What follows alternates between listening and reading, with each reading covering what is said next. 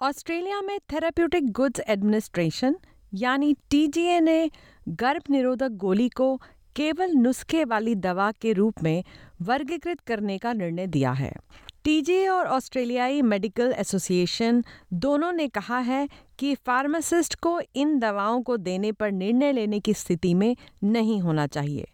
तो सुनते हैं मेलबर्न की गायनोकोलॉजिस्ट डॉक्टर विरोचना कॉल से और जानते हैं कि डॉक्टर होने के नाते वो इस बात से कितनी सहमत हैं।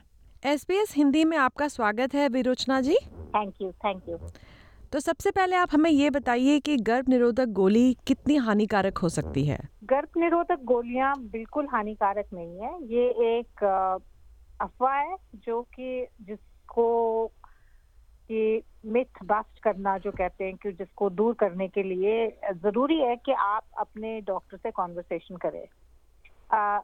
ये गोलियाँ काफ़ी सेफ़ है बहुत सेफ़ है पर जैसे कि हर दवाई की कोई साइड इफ़ेक्ट होती है वैसे ही आ, बहुत ज़रूरी है कि इसे शुरू करने से पहले आपका प्रॉपर चेकअप हो मुआयना हो आपकी हिस्ट्री को देखा जाए और फिर उसके बाद आ, कौन सी दवाई आपको सूट करती है कौन सी तरह की गोली गर्भ निरोधक गोली आपको सूट करती है वो आपके डॉक्टर आपको शुरू कर देंगे।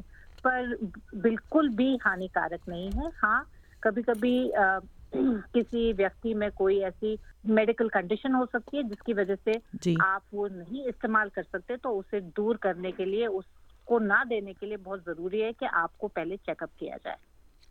जी तो विरोचना जी आप टीजीए के इस निर्णय से कितनी सहमत हैं कि contraceptive pills off the shelf ना मिलें ये सिर्फ़ डॉक्टर के प्रिस्क्रिप्शन द्वारा ही बांटी जाएँ? हाँ बिल्कुल आ, इस बात इस जो ये रिसेंटली टीजीए ने डिसाइड किया है ये इसी वजह से हुआ है कि काफ़ी सारे डॉक्टरों की राय लेने के बाद उन्होंने आ, ये निर्णय लिया है और इसका रीजन यही है कि जब आप किसी को कोई दवाई शुरू करते हैं तो उनका चेकअप होना बहुत ही अनिवार्य है। उसको चेक करना कि उनके लिए ये वाली दवाई ठीक रहेगी कि नहीं और उसके बाद उसका फॉलो अप करना कि कहीं दवाई शुरू करने के बाद कोई उनको ऐसा साइड इफ़ेक्ट तो नहीं हुआ। उस सब के लिए एक डॉक्टर का चेकअप बहुत ज़रूरी है और यहाँ पे इस कंट्री में ये सब जीपी रेगुलरली कर रहे हैं और ऐसे ही चलना चाहिए। मैं इससे बिल्कुल सहमत हूँ।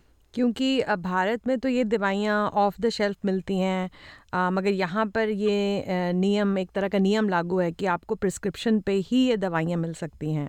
ये बात सही है, पर आप ये भी देखें कि इस जगह में जो कि आप कहते हैं the difference between a world first world और थर्ड वर्ल्ड कंट्री यही है कि यहाँ पे हर कोई जो डिसीज़न होता है, हर कोई जो दवाई होती है, वो सब बहुत ही कंट्रोल में होती है। और जैसे कि अगर आप कोई स्क्रिप्ट लेते हैं उसको फार्मेसी भी दस बार चेक करती है।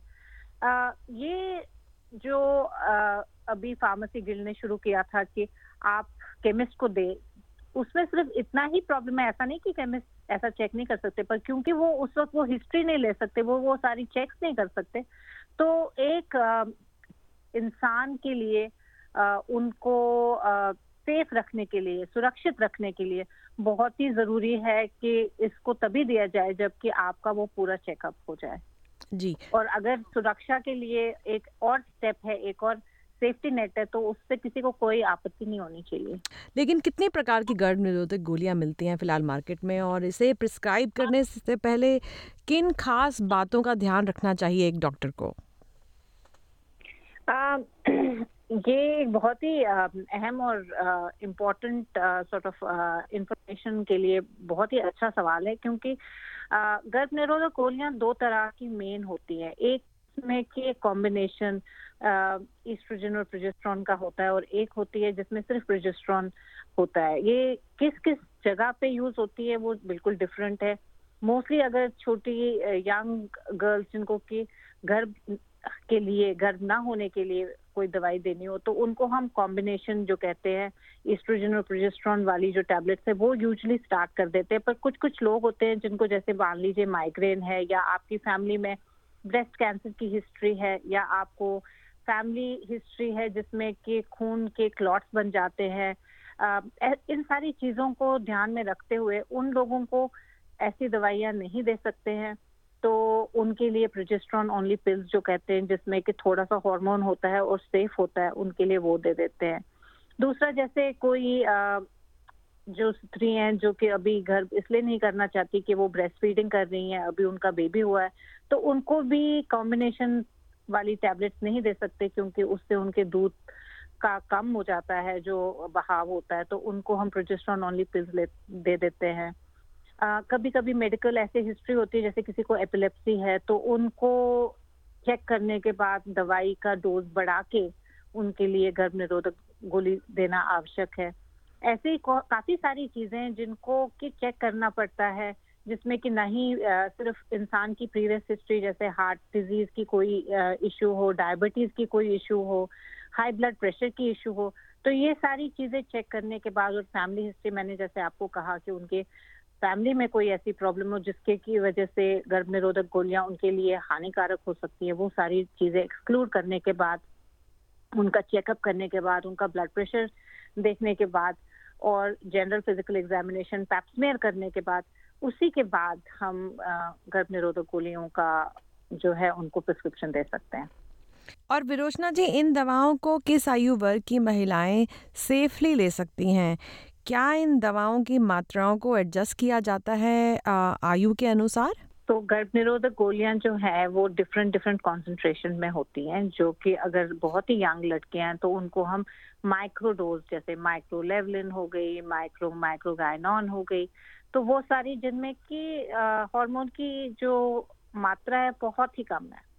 और फिर उसके बाद अगर आपकी उम्र बढ़ती है या मान लीजिए वो छोटी डोज की आपके लिए काम नहीं कर रही है, क्योंकि हर दवाई आपके लिए डिफरेंटली काम कर सकती है। एक मनुष्य के लिए उनकी बॉडी कैसे रिएक्ट करेगी उस दवाई को, वो डिफरेंट है। इसलिए जो उनका जो डोज है वो 20 माइक्रोग्राम से लेके 50 माइक्रोग्राम तक भी जा सकता है और डिफरेंट डिफरेंट कंडीशंस में डिफरेंट डोजेज देनी पड़ती है। तो विरोचना जी, आपकी जानकारी के अनुसार टीजीए का निर्णय कि फार्मासिस्ट को इन दवाओं को देने पर निर्णय लेने की स्थिति में नहीं होना चाहिए, यह बिल्कुल सही है। एस बी एस हिंदी से बात करने का आपका बहुत बहुत धन्यवाद विरोचना जी। थैंक यू आपका भी बहुत धन्यवाद।